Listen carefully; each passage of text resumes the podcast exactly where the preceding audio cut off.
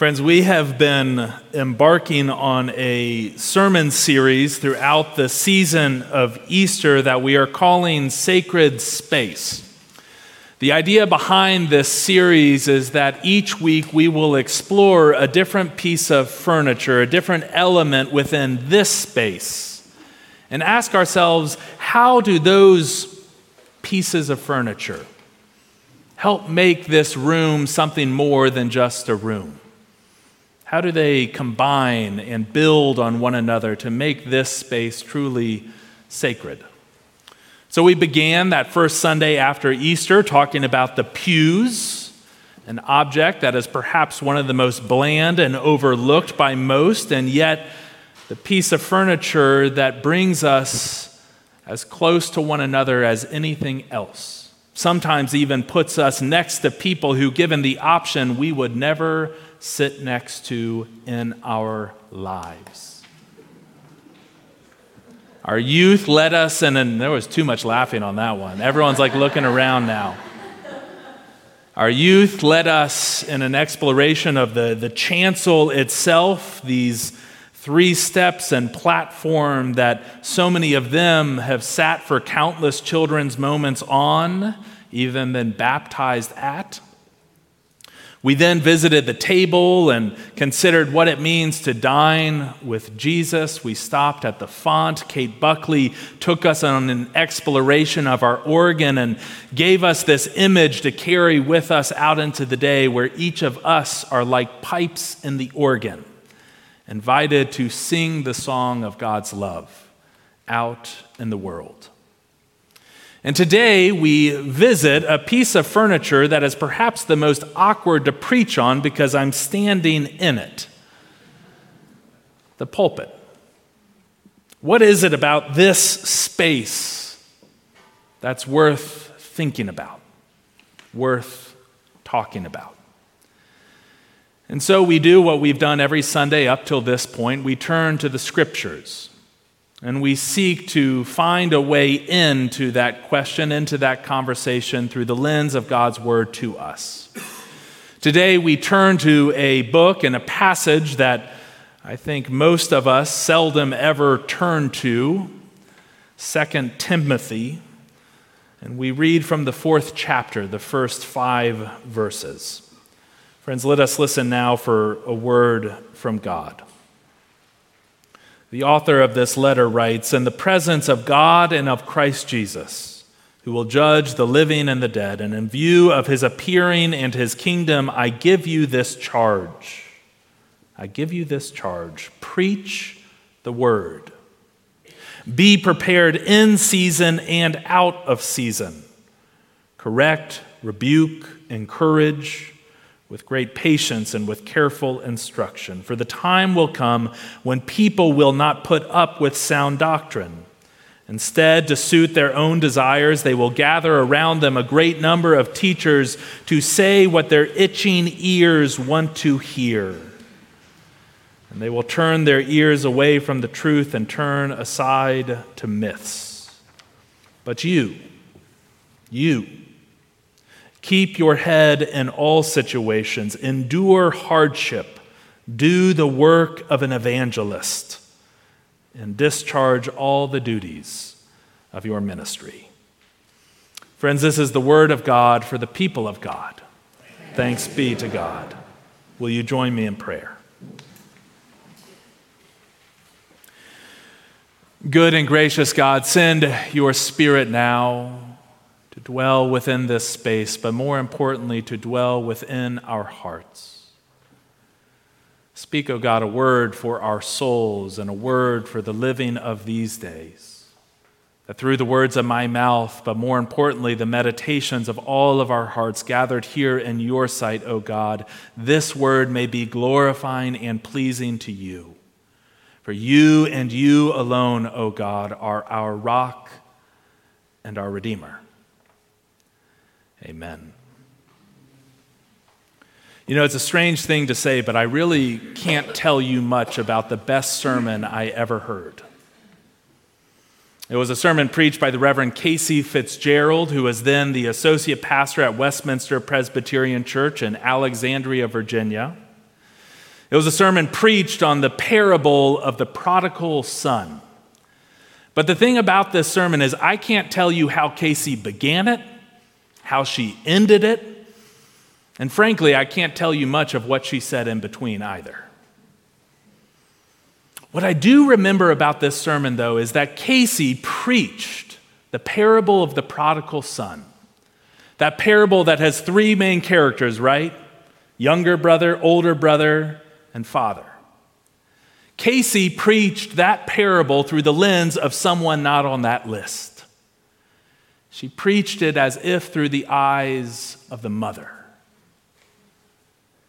She described the joy that the mother in that parable must have felt when her two boys were born, and the heartache, the despair when that younger son demanded his inheritance, flew the coop, and in the process broke his family's heart. She described the worry, the worry that every parent, and especially every mother here, probably knows, the worry she must have felt every day that son was gone, wondering to herself, Where is he? Does he have enough to eat? Is he even alive? And then there was this moment late in the sermon where I remember she painted this picture and the picture she painted was that of the mother at the kitchen sink, doing what she did every day after dinner. She was there cleaning the dishes, clearing the table. And she looks up out of the window over her kitchen sink that looks out on the expansive front yard. And she doesn't quite register at first what it is she's looking at because she sees her, her husband, this man older in years who isn't known for moving particularly fast, sprinting full speed down the driveway. She painted this image where the mother goes back to washing her dishes and then slowly looks up again. And she sees at the end of the driveway a figure that, that her husband is moving towards. And then it hits her who it is at the end of that driveway. The best sermon I ever heard, and I don't remember a word of it. But what I do remember, I remember that in that sermon, Casey beheld something about God right? It's this parable that up until that point, I always was able to intellectually grasp, but I had never before so viscerally felt. Right? I felt in that sermon something true about God. And after I left that day, it hit me what it was I felt. I felt grace. Grace. I've often thought back about that sermon because for me it's this, this illustrative point that preaching ultimately it's not about the words. The goal of good, faithful preaching instead is to simply behold something for both the listener and the preacher alike, to behold something about the beauty and the power and the sovereignty and the love and the grace of God. To behold something so that even if everyone here, preacher included, leaves not remembering a single word of what was said, you will remember something you felt. Something that felt true.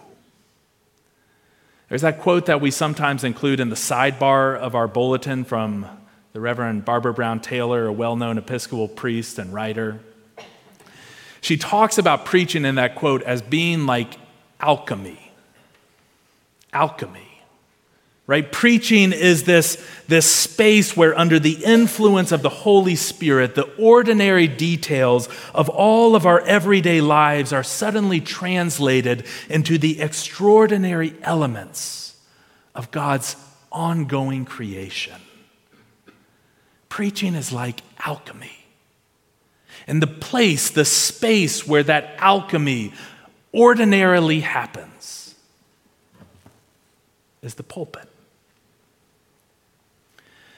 You know, the building committee, two members of which are here today, the building committee had to make a number of really difficult decisions throughout our year and a half long renovation. And one of the decisions that I remember brought up the most debate, not contentious, just debate, had to do with the pulpit. And specifically, how permanent our new pulpit should be.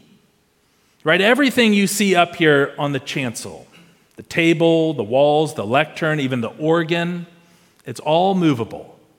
One of the goals of this renovation was to improve and enhance the accessibility and the flexibility of our worship space.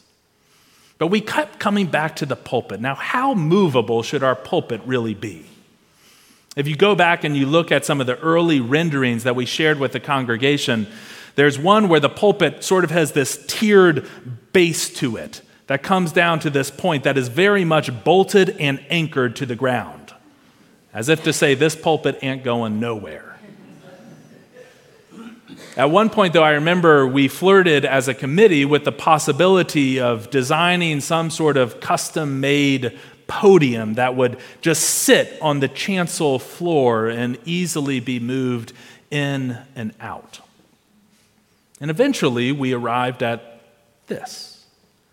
And in fact, it's a compromise of sorts. We pick this because, in many ways, it, it picks up echoes of the pulpit that occupied this sanctuary for the over 50 years prior to our renovation. But we also picked it because it it looks permanent, it feels permanent. But in fact, this pulpit is not bolted to the ground anywhere. Now, I have to admit, I was initially in the no move camp for the pulpit. The more reinforced it was, the better. Everything else can move, but it's a sanctuary. We're Presbyterian. The pulpit needs to, I don't know, it should stay where it is. But slowly, you know, I came around to really appreciate where we ultimately landed. Because it becomes this image for me of how just as the preacher can be anyone, anyone, the pulpit, the pulpit too can really be anywhere. If you want I'm not telling you to do it, but you're welcome to if you want. After worship, you can find six, eight, ten, twelve. it's pretty heavy. Find a lot of people, come up here, pull the pulpit down off the chancel, put it on some furniture dollies, and wheel it right out the back of the sanctuary. I'm serious. I would actually love it if someone did that. I would love to see this pulpit go clear out those doors and straight into your office, straight into your home, straight into your business. I'd love it if this pulpit made its way into that conference room where you're going to sit this week. I'd love it if this pulpit it came down off the chancel and got wheeled straight into the next church committee meeting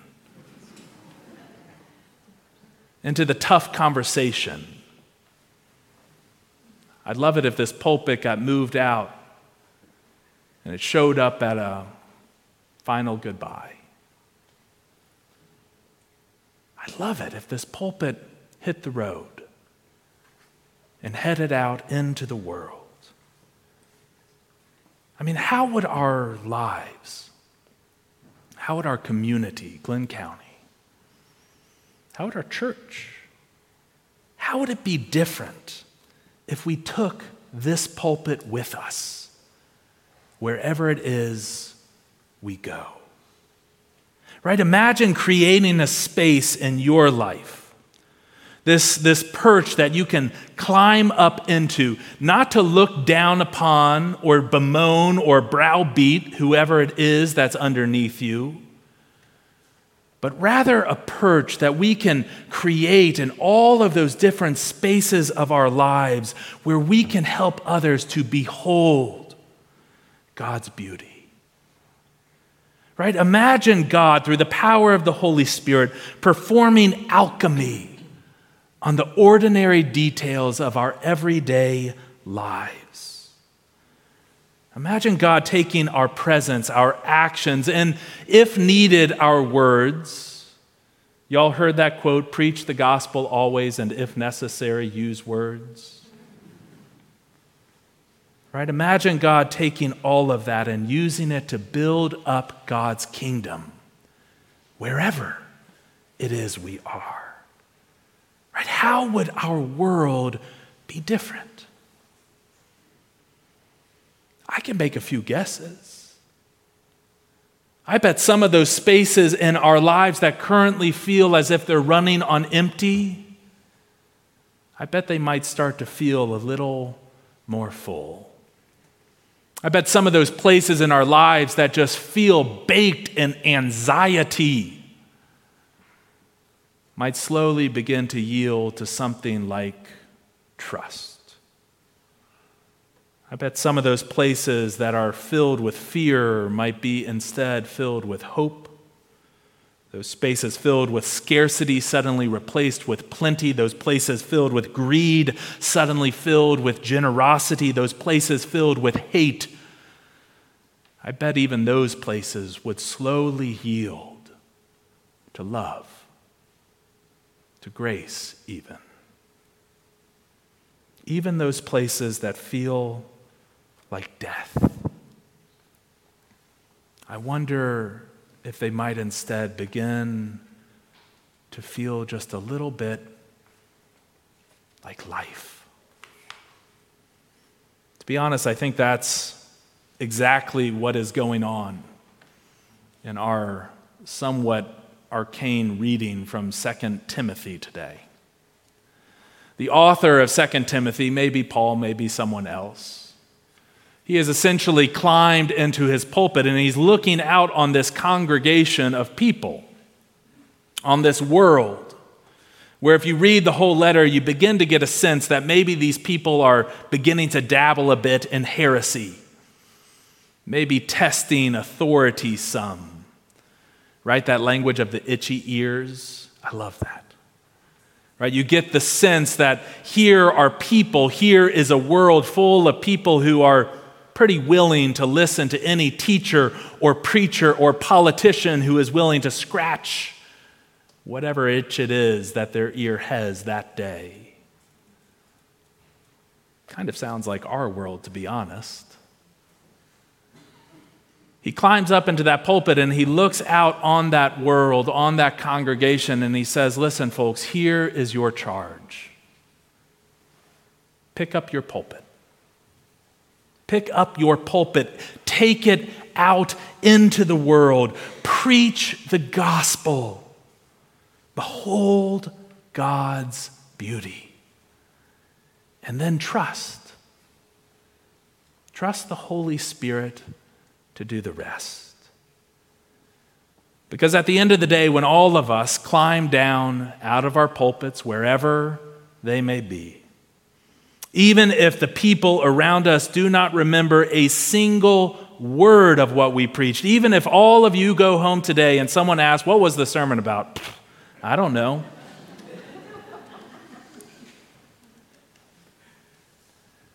right? When we climb down out of our pulpits, even if people don't remember a single word that we said, even if all they remember is a feeling somewhere deep in their soul, and that feeling is grace,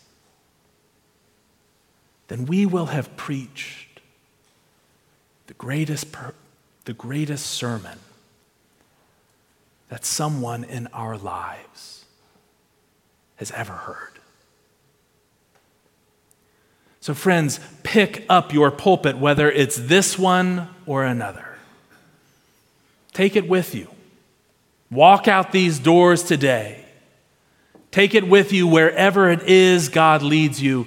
Behold God's beauty. Preach the gospel and trust the Spirit to do the rest. For the sake of the gospel and for the sake of the world, May it be so. Amen.